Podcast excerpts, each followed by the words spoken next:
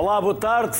Desde o ano passado que o dia 28 de novembro é o Dia do Mediterrâneo. A data pretende divulgar e celebrar a cultura e identidade mediterrânicas. É um centro fundamental do mundo ocidental. Recordemos que foi à volta do Mediterrâneo que surgiram algumas das grandes figuras do pensamento, algumas das mais importantes rotas comerciais e as primeiras universidades da história. Hoje, os produtos da região constituem uma das mais ricas dietas, mas vamos começar por algo completamente diferente: a geopolítica da região. Converso por isso para já com Kátia Miriam Costa. A Kátia é investigadora do Centro de Estudos Internacionais. Olá, Kátia. Boa tarde, bem-vinda. Olá, muito boa tarde. Muito obrigada pelo convite para me juntar à vossa emissão. Kátia Miriam Costa, por alguma razão os romanos diziam e chamavam-lhe Mare Nostrum, ou os árabes Mar Branco do Meio. A importância do Mediterrâneo é enorme e, por vezes, quase nos esquecemos. Kátia, por onde vamos começar? Podemos começar mesmo por aí. O Mediterrâneo é um, é berço da civilização ocidental, portanto, a todos nós uh, diz imenso, é o princípio da nossa cultura. Um, politicamente foi um mar extremamente importante, de conexão entre várias partes do, do mundo, nomeadamente Europa, África, uh, Médio Oriente e também a Europa uh, mais a leste, como por exemplo, estou-me a lembrar de Istambul, na Turquia. Portanto, é, é, é quase sendo um mar que tem acesso ao, um, ao Atlântico, uh, não deixa de ser uh, um, um, mar uh, quase fechado, que tem quase o formato de um lago. Portanto, permitiu essa troca e essa relevância política ao longo dos séculos, que vai oscilando, acabando por no século XIX ter quase uma, aquele ideal de exotismo. e por outro lado, depois também uma grande obra de engenharia que reforça essas conexões ao resto do mundo, que uh, estou-me a referir ao canal de Suez, que se bem se lembram, o ano passado tivemos aquele, aquele caso de quando houve um, um, problema com o canal do Suez e todo o impacto que isso teve na economia mundial. Portanto, continua a ser extremamente relevante uh, para o mundo. Kátia, e importantíssimo para o comércio, para as trocas culturais e, infelizmente, nos últimos anos, uh, tem sido também um mar trágico sem dúvida, conhecido e cada vez com um drama mais, mais relevante em termos de migrações, sobretudo com a desarticulação de alguns dos Estados, por exemplo, a, a Líbia, que, que, se tornou um Estado falhado, ou mesmo a guerra civil na Síria, que implementou rotas de, de migração. Desde o final dos anos 90, que era conhecida esta propensão, aliás, há um excelente filme passado na, na RTP2 sobre a tragédia de Porto Paulo, que é o primeiro grande registro de uma tragédia no Mediterrâneo, no ao largo da costa italiana, Uh, nessa altura ainda com um, migração de origem asiática, depois tornou-se muito, muito mais uh, com, uh, vulgar a migração de outras partes da África subsaariana, mas sobretudo do Norte da África. E, e, de facto, tornou-se num mar que, que, teve várias operações. A, a, a, operação, aliás, foi buscar esse nome romano, Mare Nostrum, feita por Itália, em que Itália fazia a, a recolha e o salvamento de população em alto mar. Eh, que depois deu lugar a uma operação que era a Operação Triton e mais tarde a Operação Sofia, mas o que aconteceu foi que estas operações, já tomadas no domínio da Frontex, não é? que, que no fundo agiliza as fronteiras uh, da, da, União Europeia e do espaço Schengen, uh, tornou-se cada vez mais securitária, ou seja, e agora esta, até este posicionamento de Itália em relação a, às migrações mostra um bocadinho isso. Há, há um, uma grande saturação e uma incapacidade dos países do sul da, da, Europa, do Mediterrâneo, continuarem a receber estes fluxos migratórios e isso acabou uh, por um, resultar uh, em operações mais securitárias do que voltadas até para um, ehm, o socorro ou o apoio a estas populações. Ou seja, tem havido um, um, uma grande dificuldade da própria União Europeia lidar com esta situação, apesar da União Europeia ser parte da União para, para, o Mediterrâneo, todos os Estados-membros são parte da União para o Mediterrâneo e de os países, do, sobretudo aqueles que bordejam o Mediterrâneo, estarem muito, uh, não só culturalmente, como até socialmente ligados a, a, e economicamente ligados aos países uh, do outro lado do Mediterrâneo. Kátia, então no seguimento do que acabou de dizer, e podemos continuar a falar da questão das migrações ou ir para lá desse drama, quais são os principais desafios para as duas margens do Mediterrâneo. Como se faz a governança e como se faz a relação? A, a, a, governança, felizmente, nós temos mecanismos de diálogo e de cooperação entre as duas margens. Uh, sobretudo nas áreas, e, e, isso, isso é muito importante na, na área ambiental, uh, na área de, de segurança. Em, em, português nós temos a mesma palavra, não é? Para, uh, para, o, para, o, safety and security, não é? Que em inglês temos duas, duas palavras. Portanto, para a segurança das operações, do transporte legal, há, há condições, há muita cooperação. Portanto, nesse sentido, o Mediterrâneo uh, tem uh, tido bastante sucesso a esse nível. As migrações são, de facto, uma exceção, uma exceção muito relevante, mas uma exceção. Por outro lado, temos outros desafios. O Mediterrâneo também, em 2020, teve níveis de, de, aquecimento mais elevados que, outras partes do oceano. o mar Mediterrâneo também tem sofrido com muita sobreexploração e saturação. Eh, nomeadamente por, por eh, pesca intensiva, etc. Portanto, há muitos desafios do ponto de vista político e económico, ou seja, há muitos desafios a serem colocados em termos de, de governança uh, para as duas margens. Uh, no entanto, existem mecanismos de diálogo. Imaginemos os mecanismos de diálogo enquanto temos uh, conflitos internos, ou seja, há pouco tempo resolveu-se um conflito sobre águas territoriais entre o Líbano e Israel mas temos de vez em quando problemas no Chipre, temos o problema persistente, que é o conflito entre a Palestina e Israel, que fazem parte ambos da, uh, desta organização. Contudo, estes mecanismos de diálogo têm, têm tido sucesso no sentido em que nunca se parou o diálogo, ou seja, mesmo com conflitos, tem havido essa capacidade de permanecer, de sentar pessoas à mesa e de procurar soluções em comum. Portanto, que a última cimeira de alguma forma até tenha sido um sucesso e depois tenha logrado uh, termos um dia para o Mediterrâneo, que, que, que, demonstra a sua relevância por vezes esquecida, porque estamos concentrados noutros problemas, estamos sempre a olhar muito para a globalidade e às vezes esquecemos desta regionalidade que a nós, em Portugal, uh, nos diz de imenso respeito. E a ligação cultural? Há ainda muito para fazer para reforçar ainda mais esta ligação entre as duas margens ainda há muito para fazer e, sobretudo, recuperar uma memória positiva. Existe uma memória positiva e existem patrimónios partilhados. Uh, o Mediterrâneo, de facto, foi extraordinário uh, nesse aspecto, nas, nas, trocas. Nós recebemos, por exemplo, no caso português, colonizações sucessivas através do Mediterrâneo. Uh, e, e isso faz parte não só da nossa memória coletiva, como da nossa cultura. aliás, quando nós falamos, e, e muito bem disse, disse, logo no início do programa, sobre a dieta mediterrânica, que é um exemplo fantástico que está reconhecida internacionalmente, eh, mas que muitas vezes nós esquecemos que a origem está ali. Portanto, este, este diálogo e o conhecimento cultural das várias partes que constituem um, ehm, este mundo é extremamente importante para nos lembrar de, sobretudo, temos uma origem comum, temos muito, muitos aspectos em comum, mais do que aqueles que nos diferenciam. Isso também nos vai ajudar a aceitar que as mobilidades humanas uh, sempre fizeram parte uh, deste, deste grande lago que é o mar Mediterrâneo. Kátia Miriam Costa, um enorme obrigado pelos contributos que nos deixou, mais ainda por ter aceitado também o nosso convite. Até uma próxima. Eu é que agradeço. Muito obrigada. Muito obrigada. Obrigado, Kátia. Agora, a conversa é com Gramenos Mastrogeni. Já vamos ver se pronunciei bem o nome. É secretário-geral adjunto da União para o Mediterrâneo.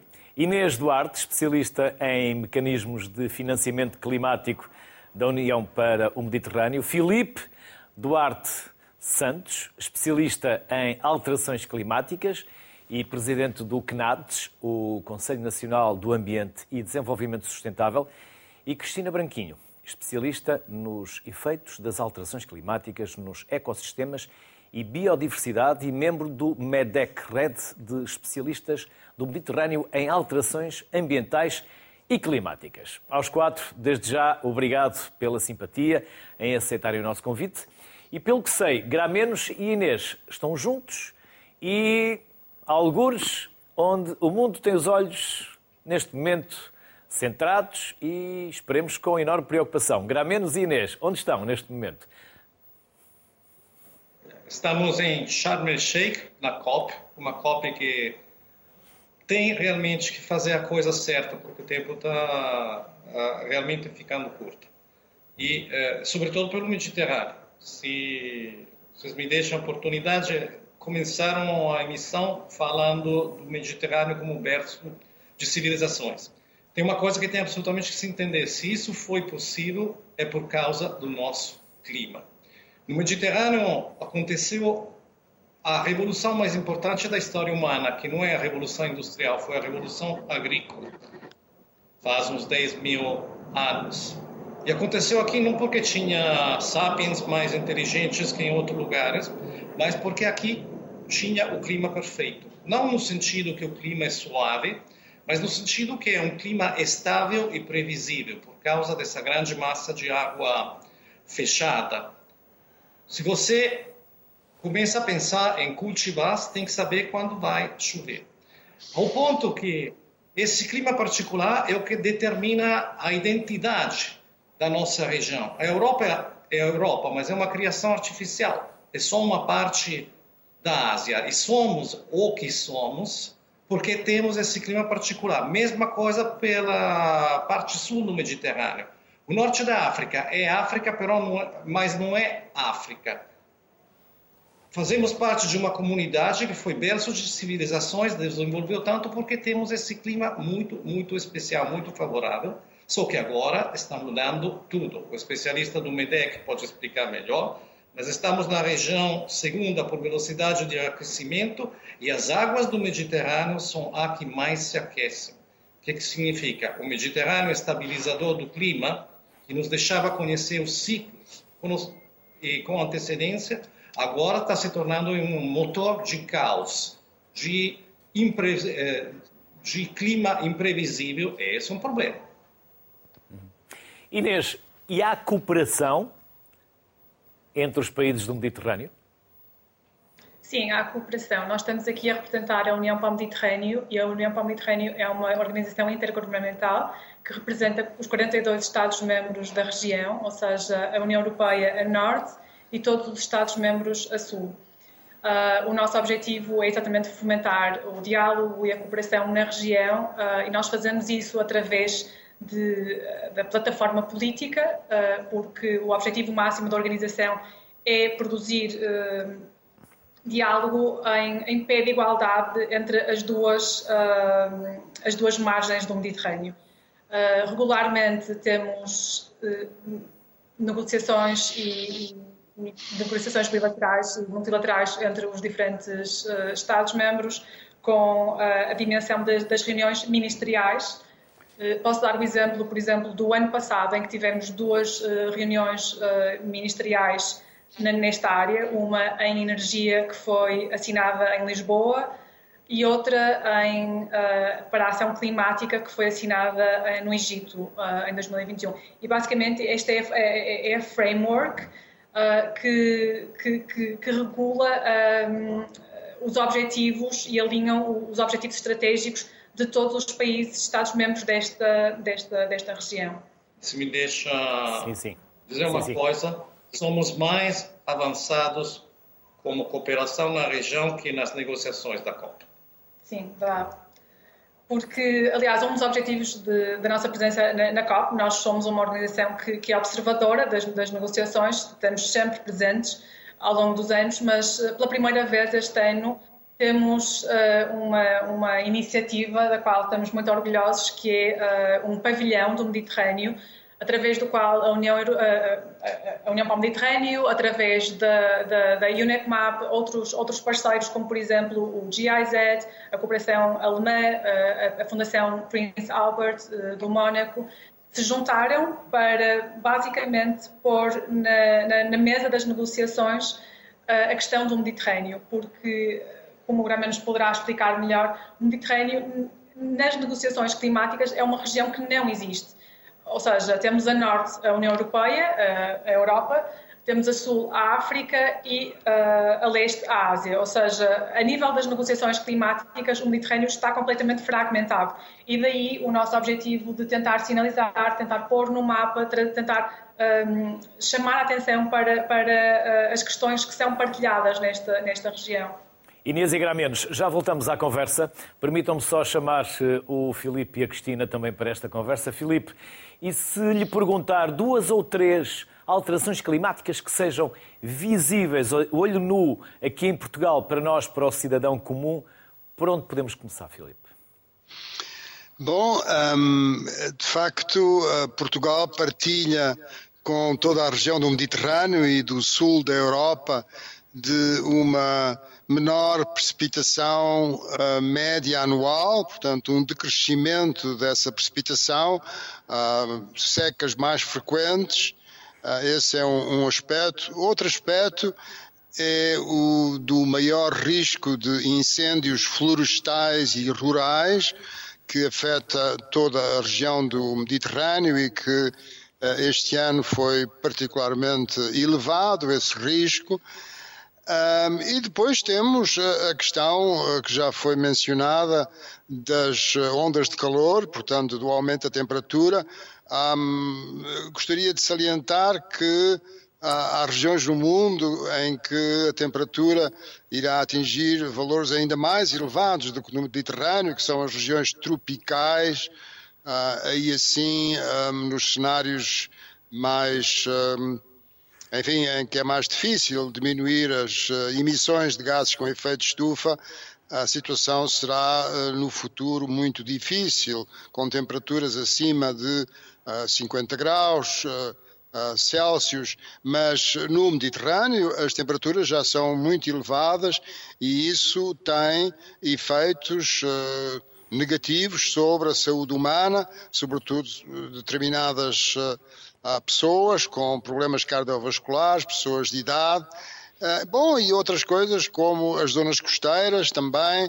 Eh, Portugal não tem uma zona costeira como o Mediterrâneo, mas uh, todas as zonas costeiras do Mediterrâneo têm problemas que, relativos ao aquecimento das águas superficiais do Mediterrâneo e que se conjugam com os problemas da poluição, que é bastante significativa na região do Mediterrâneo. Finalmente, temos ah, as questões ah, da agricultura e da biodiversidade, ah, que irão ser falados pela, pela Cristina, mas a agricultura também, com a diminuição da precipitação média anual, tem que se adaptar, tem que se adaptar a um clima mais quente e mais seco, com novas espécies, novos cultivares, Uh, e também com, uh, relativamente à água, com uh, um maior esforço no sentido de que haja maior eficiência no uso da água. Eu penso que o regadio uh, terá que continuar a existir, porque é muito importante para, enfim, para food security, a segurança alimentar, neste sentido, mas uh, terá que ser uma agricultura uh, de precisão, com grande atenção ao consumo da água em toda a região do Mediterrâneo e também no caso de Portugal. Filipe, são cerca de 70 rios a desaguar no mar Mediterrâneo, com tudo aquilo que eles trazem. Sim, um, uh, o Mediterrâneo tem, uh, enfim, a problemática de ser um mar uh, interior, com, enfim, um, isso nota-se muito em vários indicadores da saúde dos ecossistemas marinhos e, um, enfim, da, da da diversidade de, de espécies, da dimensão das populações, um, enfim, toda essa poluição que desagua no Mediterrâneo e que se estão a fazer esforços muito uh, notáveis no sentido de a diminuir, mas toda essa poluição durante muitas décadas uh, tem tornado, enfim, muito mais difícil que esses ecossistemas mantenham, enfim, a sua, a sua saúde, não é? A saúde da, da, da, natureza é uma coisa muito importante e está relacionada com a saúde das pessoas, não é? Nós somos seres vivos, não é? E, portanto, uh, estamos muito ligados à natureza e a todos os organismos vivos dos quais dependemos e dos serviços dos ecossistemas em particular. Cristina, quer falar-nos um pouco do que é esta rede de especialistas do Mediterrâneo para depois irmos à biodiversidade, até porque, não sei se os números estão corretos ou não, mas 5% das espécies do planeta estão no mar Mediterrâneo. Ora, exatamente. Um, eu, eu, se calhar começava por dizer que o Mediterrâneo, uh, e, portanto o mar Mediterrâneo, mas também o clima mediterrâneo, aqui nesta envolvente do qual inclui Portugal, um, tem, uh, tem muitas coisas que já foram ditas, tem uma unidade cultural, uh, tinha essa unidade cultural e essa, esse berço da, da humanidade foi aparentemente conseguida através da tal estabilidade climática, coisa que nós agora não temos nesta região. Temos uma instabilidade climática, não sabemos exatamente o que prever, e aliada a essa riqueza cultural, há algumas alterações climáticas que estão a ocorrer associadas a essa instabilidade, temos também aquilo que nós chamamos um hotspot de biodiversidade. Portanto, temos toda uma região com uma riqueza de espécies uh, única, uh, muitas delas até moldadas uh, com o próprio homem ao longo de milhares de anos, que de facto é um valor enorme. E nós o que temos é uma União Europeia que, digamos assim, que é capaz de, de pegar em metade, digamos assim, desse território, ou uma parte desse território, criar regras, pensar em soluções, mas temos uma outra parte do território que não entra nessa contabilidade. E então esta união, esta, esta, este MEDEC, que é esta rede de, de uh, especialistas do Mediterrâneo para estudar alterações ambientais, surge exatamente para poder unir esta, esta unidade geográfico-cultural digamos, ecológica que existe eh, e, e que foi promovida também pela União para o Mediterrâneo eh, e que pretende juntar então especialistas, um bocadinho como, como foi feito para o painel intergovernamental para as alterações climáticas, no fundo juntar um conjunto de especialistas à volta destas temáticas de forma mais alargada, portanto não se olha apenas para uh, as alterações climáticas, olhamos também para as questões de poluição, olhamos também para, para as questões de mudança do uso da terra, uh, olhamos também para a questão das invasoras, dos organismos invasores que alteram completamente e substituem as espécies uh, nativas, uh, e olhamos isto por diferentes perspectivas, portanto, tentamos olhar estes diferentes componentes através daquilo que são os recursos, a água, que já foi muito falado, os alimentos e a questão energética. Portanto, tentamos olhar por estas três vertentes. E depois, como, obviamente, estas, estas, forças, estas forças de alteração, estas, estas mudanças ambientais, o clima, a poluição, as mudanças do uso do solo e as espécies invasoras geram impactos no sistema, que nos devolve a nós os tais serviços de ecossistema. Portanto, nós estudámos então uma componente dos ecossistemas marinhos, os ecossistemas costeiros e os ecossistemas terrestres. Portanto, fizemos aqui um, um, um estudo uh, e fizemos um relatório eh, em que tentámos estudar o impacto destes, destas um, alterações nestes sistemas e depois ainda uh, houve uma componente colegas especialistas que tentaram olhar de forma transversal para os problemas societais, como os problemas do desenvolvimento, da saúde humana e da, e da segurança, no sentido mais lato, da segurança humana também neste, neste, neste território. Portanto, isto há uma, unidade uh, geográfica, biológica, ecológica, cultural que esta rede de especialistas tenta cobrir, digamos, deste ponto de vista, estudando os impactos ambientais que aqui surgem e juntando as comunidades uh, do, do, lado norte e do lado sul uh, do Mediterrâneo. Gramenos, há pouco a Inês deixou-nos o mote para continuarmos esta conversa, que é essa inexistência de negociação climática, digamos assim, podemos chamar-lhe desta forma? Então, realmente, eh, Existem várias regiões e comunidades que são mais expostas aos efeitos do câmbio climático e que conseguiram uh, ter suas vozes entendidas. As melhores de todas foram as pequenas ilhas. O Mediterrâneo está numa situação realmente delicada, só que no sistema das Nações Unidas a área mediterrânea é fracionada entre três grupos de negociação. Então, mesmo se cientificamente se sabe que a situação é delicada, ela não surge. E é realmente delicada, porque de um lado tem todos esses impactos muito violentos que são previstos, a, o nível do mar que vai subir muito rapidamente, 250, é, não 23, 250 milhões de pessoas sem água dentro de, um, de uns 15 anos e muito mais. Só que esses impactos caem em cima de uma região que é muito assimétrica, não integrada. O Mediterrâneo é um mar de ricos e pobres, de pessoas que podem, pessoas que não podem. Transformar isso num conflito é fácil. Então temos que atuar agora para impedir, porque é uma aposta enorme pela nossa região, mas é uma aposta global. Em cima do Mediterrâneo convergem os interesses de três continentes, diretamente: a Ásia, a África e a Europa. No Mediterrâneo transita 25% do comércio marítimo, marítimo mundial. É o que significa em termos de equilíbrios estratégicos, já lo sabemos desde uh, o período da, da Guerra Fria.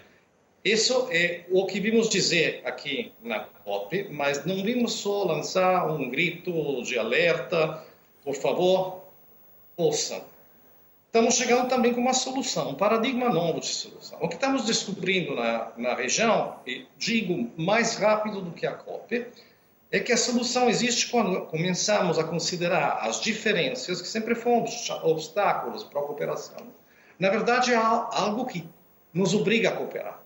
Faço um exemplo, muito fácil. A União Europeia quer decarbonizar até o ano 2050. Conversamos todos os dias com os amigos da União Europeia, eles sabem perfeitamente que isso é simplesmente impossível se não contarmos com o poder solar da, da parte sul do Mediterrâneo.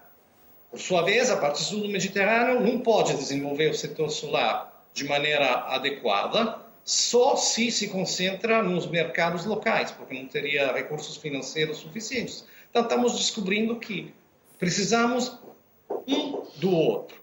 Se atuamos dessa maneira, vamos poder enfrentar a crise climática, mas no caminho, quase sem saber, vamos também fazer uma outra coisa muito importante.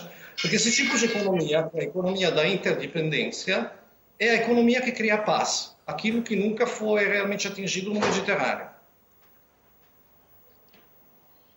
Inês, quais são os mecanismos de financiamento climático para que se alcancem estas ferramentas, para que elas sejam possíveis e execuíveis? Uh, a nível do Mediterrâneo, uh, um dos principais problemas é que uh, pronto, temos ou, ou o financiamento para mitigação ou para adaptação. A mitigação é sobretudo energias renováveis, mas nós sabemos que na margem sul há imensa necessidade de, de, financiamento para adaptação climática, ou seja, para a adaptação a coisas como o, o aumento da, da, da, sea level rise, o aumento da, do nível do mar, uh, o aumento de, de, de, cheias e fenómenos uh, imprevisíveis, fenómenos climáticos uh, imprevisíveis que, que serão mais frequentes. E é um problema porque Normalmente, as, os bancos internacionais, as IFIs que financiam uh, estes projetos, precisam ou de garantias uh, da União Europeia, dos Estados-membros, muitos deles a fundo perdido, porque não são, uh, sobretudo, os, os projetos de adaptação às alterações climáticas, muitas vezes não, não têm retorno financeiro e, como tal, precisam de ter mais uh, apoio, seja a nível de, de assistência técnica, seja a nível de, de doações, de grants, um, e isto para nós é fundamental porque há, há, há realmente um, um, financing gap e a nossa instituição, embora a União para o Mediterrâneo não seja um banco de desenvolvimento, o nosso objetivo é tentar chamar a atenção para, para este déficit de financiamento e tentar ligar os, os atores relevantes nesta área, ou seja, uh, os, os, os, projetos dos Estados-membros, uh, pô-los em contacto com os, eh, os, os, bancos de desenvolvimento, os fundos internacionais, como o Green Climate Fund, os Climate Investment Funds, grandes doadores internacionais como a União Europeia, GIZ, uh, Swedish uh, Development Corporation, tudo isto para tentar fechar o gap de financiamento. Uhum. Filipe, não sei se ainda prefere ou se atualmente já não está tão dedicado a estas conferências, a estas palestras eh, nacionais e internacionais. Quem são as pessoas que se preocupam mais? São empresários, são agentes do clima, são jovens, de uma forma geral? Quem são as pessoas que se preocupam mais com este, com este futuro, que já é hoje presente? Um, bom, é uma boa pergunta.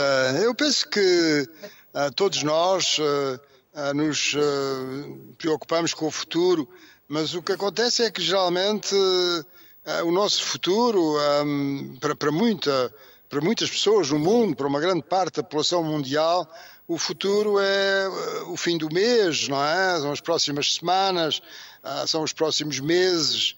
E, e a alteração climática uh, já está entre nós, isso é uma coisa que já está bastante enraizada uh, na percepção mundial, mas é um processo lento, é um processo lento e, as pessoas têm tendência a resolver os problemas uh, que estão mais próximos no tempo do que aqueles que estão mais distantes.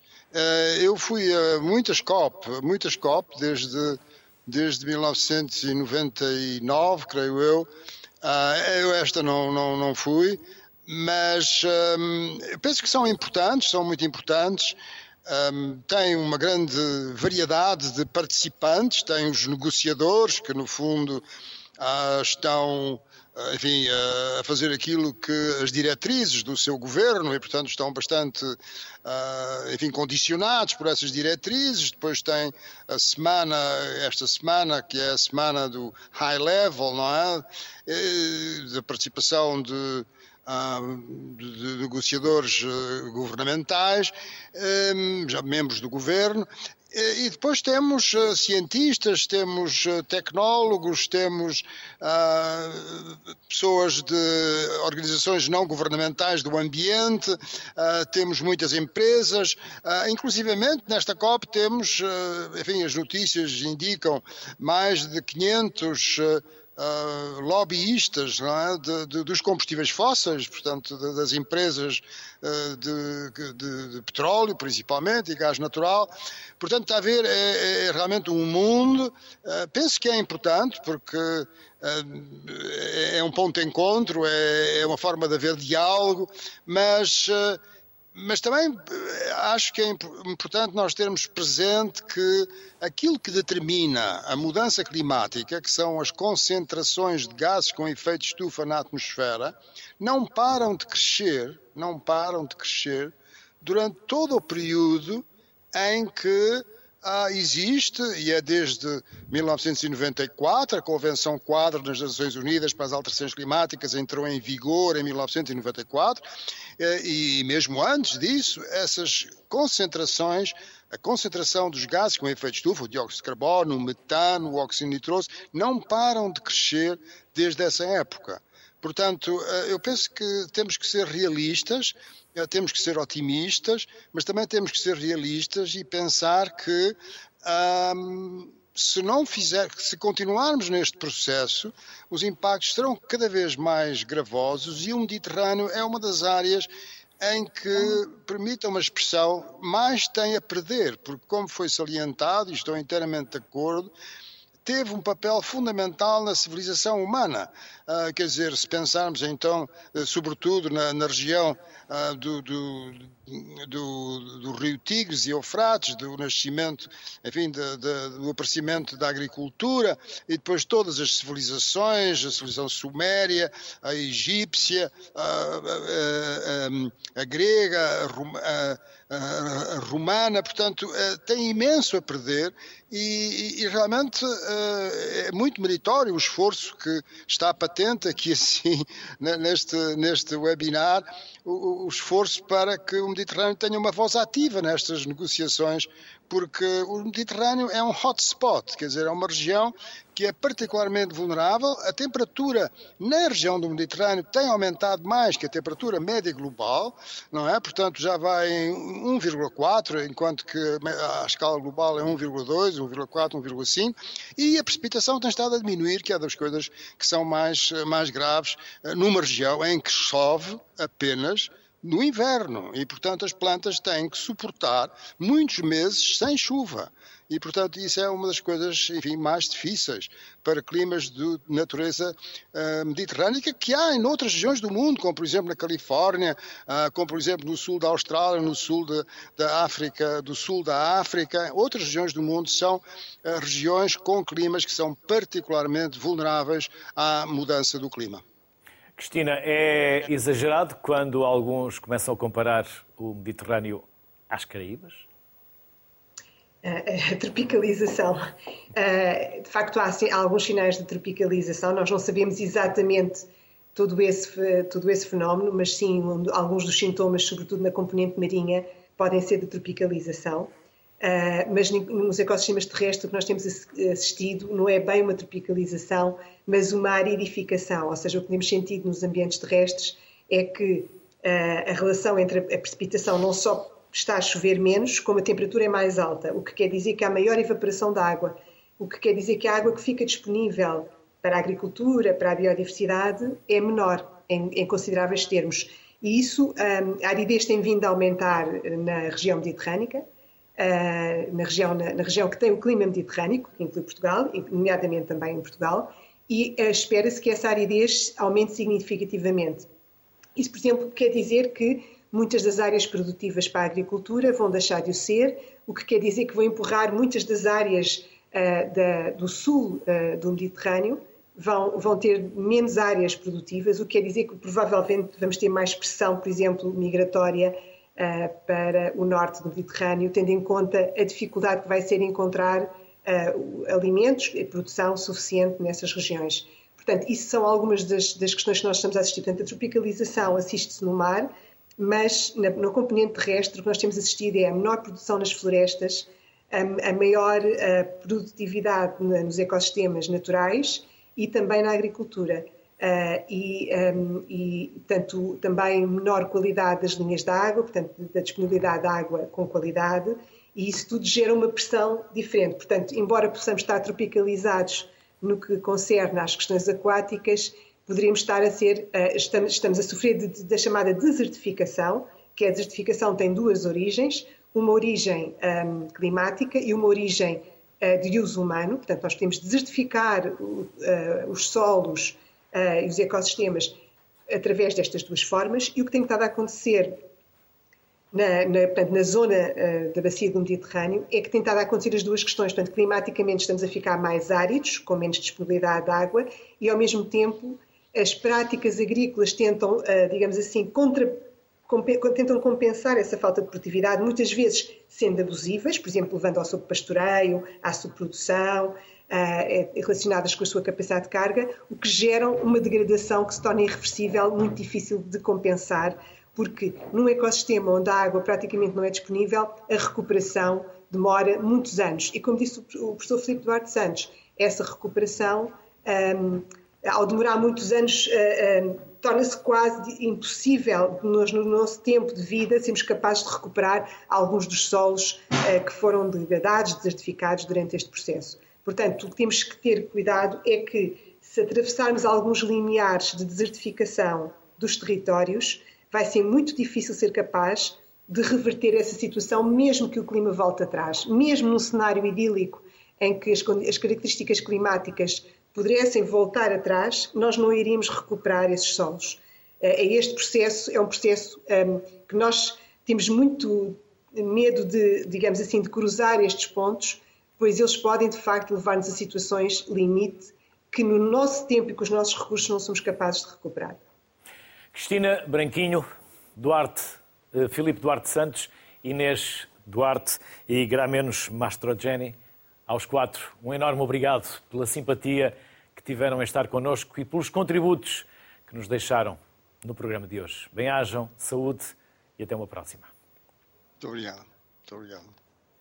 Vamos conversar agora com o Alexandre Gonçalves. O Alexandre é diretor de inovação do MOR Laboratório Colaborativo Montanhas de Investigação. Olá, Alexandre. Boa tarde. Primeiro, o que fazem e quem são?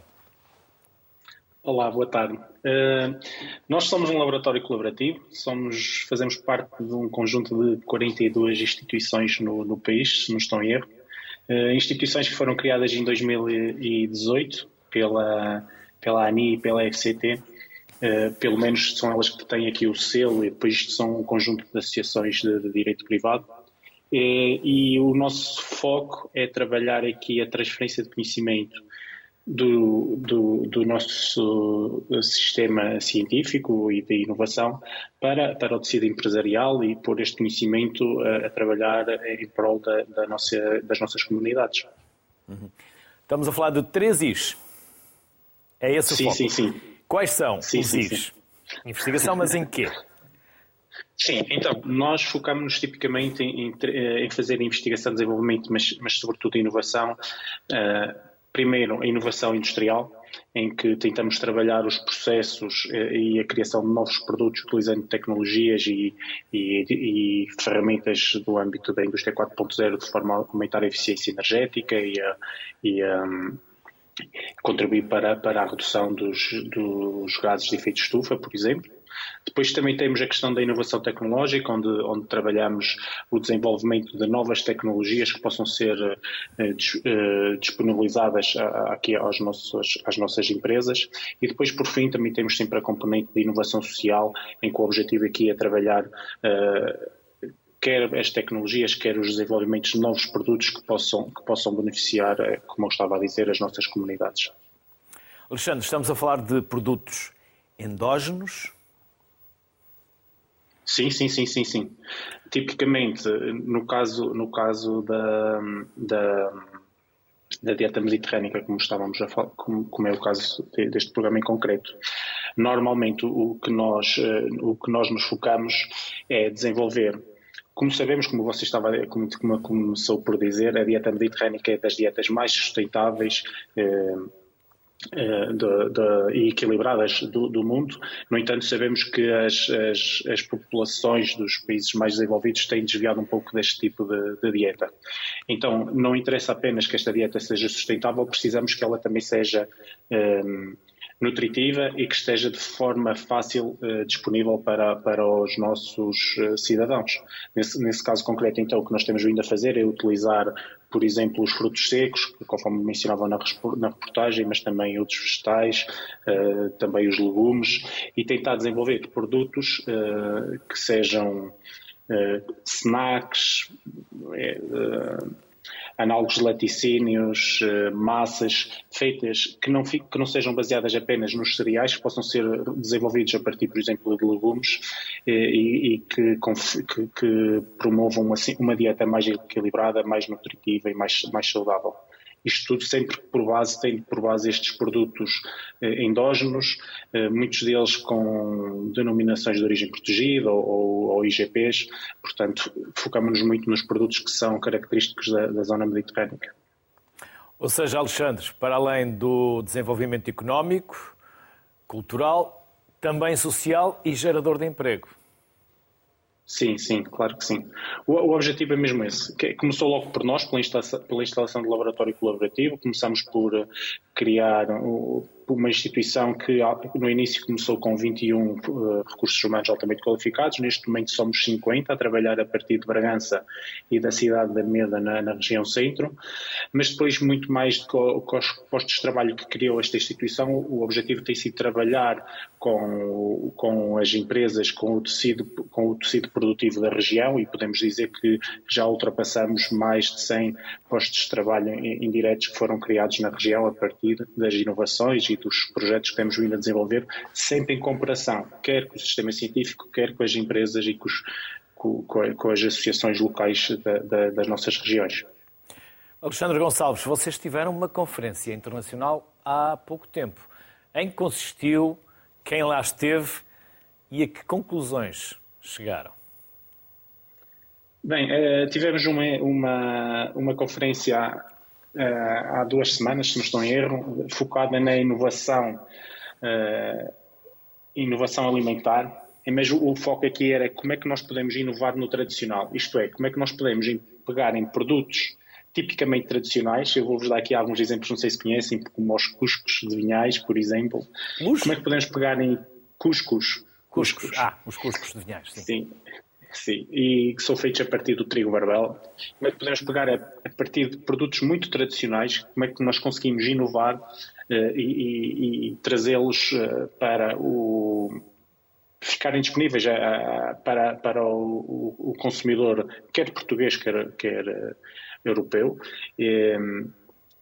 E depois focámos-nos uh, quais serão os maiores desafios para isso fazer, porque, como sabemos, os produtos tradicionais têm tipicamente três componentes eh, que nós achamos que são importantes eh, manter. Um é a matéria-prima, como falamos há pouco, matéria-prima de qualidade, endógena, local, produzida de forma extensiva, de forma sustentável. Segundo tem a ver com os processos de fabrico. Normalmente são, são processos muito tradicionais que têm um limite na, no, no, escalonamento, não é? Portanto, há aqui uma limitação do, do processo. E depois, por fim, há a questão cultural e social associada a estes produtos. Bem, as conclusões que podemos tirar desta conferência que realizamos há pouco tempo é que as matérias-primas temos que as manter, não há forma, temos que trabalhar com os produtores para conseguir aumentar até a produção destes, destas matérias-primas, eh, fugir um bocadinho da dependência dos cereais e da soja e etc. importada. Por outro lado, os processos achamos que poderão ser um alvo de melhoria constante. Poderemos tentar introduzir aqui algumas formas de, de de, de, de alguns, alguma tecnologia ou processo de forma a tentar automatizar e melhorar estes processos. E depois, por fim, a questão cultural e social é uma questão de trabalhar em conjunto com as comunidades, em conjunto com os, com, com os produtores locais, de forma a que estes hábitos alimentares possam ser passados às novas gerações. Alexandre, e tudo isto também custa dinheiro. Há subsídios, apoio a esta inovação, a esta necessidade de criar? Sim, sim, claro que sim. Um, no, desde que nós iniciamos funções em, em 2018, claramente que tem havido sempre alguma disponibilidade, alguns apoios que estão, que estão disponíveis para os empreendedores e para as associações locais. Uh, todos os trabalhos que nós desenvolvemos são tipicamente financiados, são financiados não só para nós ou para as instituições de investigação e desenvolvimento, mas também são financiadas para as empresas e para os empresários. O, o programa o Portugal 2020, que termina agora em junho do próximo ano, eh, tinha um conjunto de apoios, muitos de apoios focados nos territórios de baixa densidade, o que significa que eram apoios específicos para 80% do território português, em que havia taxas de financiamento bastante atrativas para as empresas, eh, apoios não reembolsáveis, ou seja, a fundo perdido, em que as empresas têm investimentos grandes no desenvolvimento de novos produtos ou na, ou na, ou na instalação de novas tecnologias, mas que estes apoios em concreto podem ajudar a, a, a suportar os investimentos iniciais, que suportam custos com recursos humanos, com matérias-primas, com equipamentos, ajudam na disseminação, na internacionalização das empresas. O Portugal 2020 tinha todas estas ferramentas e, tanto quando sabemos do, do Portugal 2030, que está agora em negociação, ainda em negociação, em finalização e que vai abrir agora nos próximos meses, também sabemos que esses apoios vão estar uh, disponíveis, com um foco muito grande nas nossas PMEs, que é, é, a maioria do nosso tecido produtivo. Portanto, a questão aqui é mesmo uh, os empresários estarem atentos, falarem com estas estruturas que estão nos, em todos os territórios de Portugal, os laboratórios colaborativos, falarem com, com, com estas instituições e perceberem de que forma é que podem utilizar estes apoios para capitalizarem os seus investimentos e melhorarem a, melhorarem a sua competitividade. Alexandre Gonçalves, muito obrigado pelo tempo e pela disponibilidade que teve, pelos contributos que nos deixou. Bem-haja. Até uma próxima. Obrigado. Boa tarde. Até à próxima. Depois do Alexandre Gonçalves, temos o Jorge Santos. Vamos falar com o Jorge via telefone, porque não conseguimos estabelecer a ligação via Skype. O Jorge é responsável do Departamento de Grupos da Agência Abreu. Olá, Jorge. Boa tarde. Olá, Luís Castro. Muito obrigado. Boa tarde. Jorge, ainda não falámos aqui ao longo do programa do turismo. E há muito turismo no Mediterrâneo. Sim, sem dúvida alguma, antes mais, muito obrigado pelo convite. Uh, peço desculpa pela ligação não ter sido possível. Um, o turismo, sim, os cruzeiros, o mercado dos cruzeiros tem expandido imenso ao longo dos anos, não é? Aliás, eu aproveito para aqui uma pequena introdução, porque a história da Abreu, a fundação da agência Abreu em 1840 está muito ligada também aqui à história da, da, evolução dos cruzeiros, não é? Portanto, que se iniciou no final do século XIX, inícios do, do, do século, do século XX. Portanto, um, sempre tivemos muito ligado com esta história dos cruzeiros. E o Mediterrâneo uh, é, um, é, um, é um mar que nos oferece uma panóplia de cidades e de, e de, e de países que podem ser visitáveis de uma forma muito confortável, porque o navio é, é um transporte em que nós chegamos, colocamos a nossa mala, uh, desfrutamos do mar, desfrutamos de uma panóplia de produtos e de serviços a bordo um, e depois só arrumamos a mala no último dia, portanto, muito diferente do que é as, as excursões convencionais, que, de avião, de autocarro. Uh, depois também o Porto de Lisboa tem uma, um, estrategicamente pela sua proximidade com, com, com o Mediterrâneo, também serve atualmente para nós fazermos um, cruzeiros de Lisboa a Lisboa, não é? Uh, e pronto, também como marca de confiança que somos, também estamos também sempre na vanguarda da inovação e prova disso será o que vai acontecer no, no próximo ano, no dia 16 a 23 de abril, onde vamos ter uh, pela primeira vez um projeto pioneiro em Portugal, digo pioneiro porque já acontece noutros mercados, que é termos um conceito de cruzeiro em que convidamos um artista, neste caso o Tony Carreira, em que vamos fazer um cruzeiro durante oito dias, em que o cliente, para além de ter a experiência de todo um cruzeiro convencional, vai ter também a oportunidade de, de estar com o artista, conviver com o artista durante uma semana, que não só os concertos, ou seja, poderá assistir também a esses mesmos concertos dentro do navio, mas terá a oportunidade de conviver um, durante o jantar, um, num, centros comerciais, porque os, os, cruzeiros oferecem essa panóplia de produtos.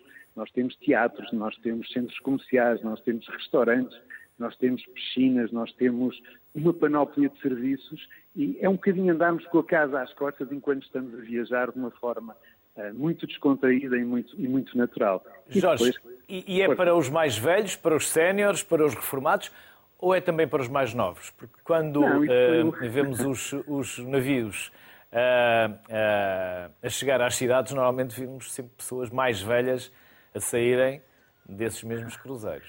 Nós, vamos lá ver, há vários tipos de cruzeiros e para várias bolsas. Não é? Daí eu queria tipo perguntar qual é o tipo de público. Eu acho que é transversal. Eu hoje, eh, isso é uma questão que se falou sempre ao longo dos anos. Se, eh, primeiro com a história do Titanic, se os cruzeiros eram, eram seguros, mais tarde também se aquilo não eram só pessoas com uma faixa etária mais elevada. Não, há produtos para todo o gosto. Obviamente que quanto mais caro é o produto, talvez até por uma questão económica, possa ter ali um mercado mais, mais, eh, com mais idade, mas, mas de todo, não é? A gente hoje tem cruzeiros numa, numa perspectiva de profissional, ou seja, não só lazer, mas como incentivos, como até turismo educativo. Portanto, hoje temos jovens a fazerem cruzeiros pela Europa fora. Portanto, essa ideia que era, um, uh, que era só para, para, pessoas mais velhas, de todo, de todo. Portanto, eu acho que isso está ultrapassado e hoje em dia é dos produtos mais procurados um, pelos, pelos nossos clientes, por exemplo, na Agência Abreu. Peço desculpa. Jorge, quais são os países do Mediterrâneo, quais são os países, penínsulas ou ilhas mais procurados pelos turistas. Como eu estava a dizer há bocadinho, os cruzeiros oferecem-nos, por exemplo, o mar Mediterrâneo oferece-nos essa oportunidade de nós termos vários cruzeiros, Mediterrâneo Oriental, Ocidental, mas uh, temos portos de escala fantásticos. Uh, os mais procurados são, por exemplo, Livorno, que serve Florença, temos Villefranche, que serve Nantes ou Mónaco, temos também Civitavecchia, que oferece Roma, mas depois há uma panóplia, pode-se fazer a Sardanha, pode-se fazer a Adjácia na Córcega, Pode-se fazer a costa da África, por exemplo, no caso da Tunísia, irmos até Tunis, as Baleares. Portanto, não há as ilhas gregas muito procuradas, também a parte do Adriático. Ou seja, há uma panóplia de produtos. Portanto, há cruzeiros de 8 dias, há cruzeiro de 10 dias, em que nós poderemos ver de uma forma, como eu disse há bocadinho, muito, muito descontraída e apreciando e desfrutando do mar todos estes destinos. Portanto, se me perguntar, Luís, qual é o destino mais procurado, talvez esta, esta rota aqui do Mediterrâneo mais ocidental, que faz Villefranche, que faz Alice Vitavecchia, que faz Livorno, que faz a própria cidade de Nápoles, com o Vesúvio, com toda aquela parte do sul de Itália, a Sardanha também, mas as ilhas gregas também igualmente, portanto, acho que o Mediterrâneo oferece-nos esta panóplia de oferta. Jorge, está na Forja um livro de crónicas de um agente de viagens, é verdade? É verdade, é verdade. Para é quando? Uma... Uh, Quando embarcamos nessa viagem do Jorge? eu gostava muito de a fazer para o ano. Isto não é mais nem menos que um apanhado de um bloquinho que eu tenho e que ao longo dos meus 35 anos fui colecionando momentos, não é? Porque eu acho que a vida são momentos e é, não é mais nem menos que uma partilha com o público, com os meus clientes, com os meus colegas, com o trade, de todas as experiências que eu fui vivendo ao longo destes 35 anos de carreira. Um, espero que saia. É um, é um bebê que está a nascer e creio que, e espero que no próximo ano consiga concretizá-lo.